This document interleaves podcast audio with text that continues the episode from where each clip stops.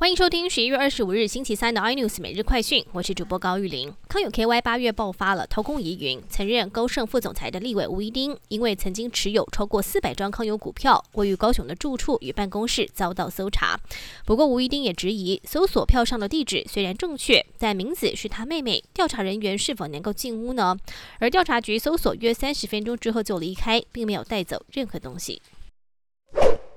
中油准备从查德运油回台湾，但背后埋藏未爆弹。原来中油在二零一六年政党轮替前夕，以一点一四亿美元价格售出查德矿区百分之三十五的股权给中国海南华信，超过内部建议让出的百分之二十八。由于中油本身也持有百分之三十五，让外界忧心未来恐怕失去主导权。而中油回应，我方条件是保有经营权，对方也有相对条件。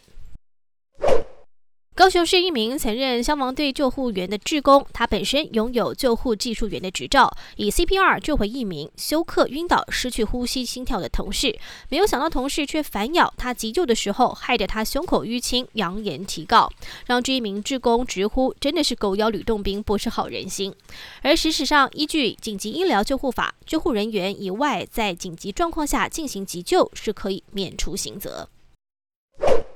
在川普政府同意政权交接之后，拜登露脸宣布扬弃川普奉行的美国优先主义，要让美国重新扮演全球的领导角色。至于川普在赦免感恩节火鸡的记者会上，短短的露面一分钟，也特别恭喜美股道琼攀上三万点，也是他任内股市第四十八次刷新纪录。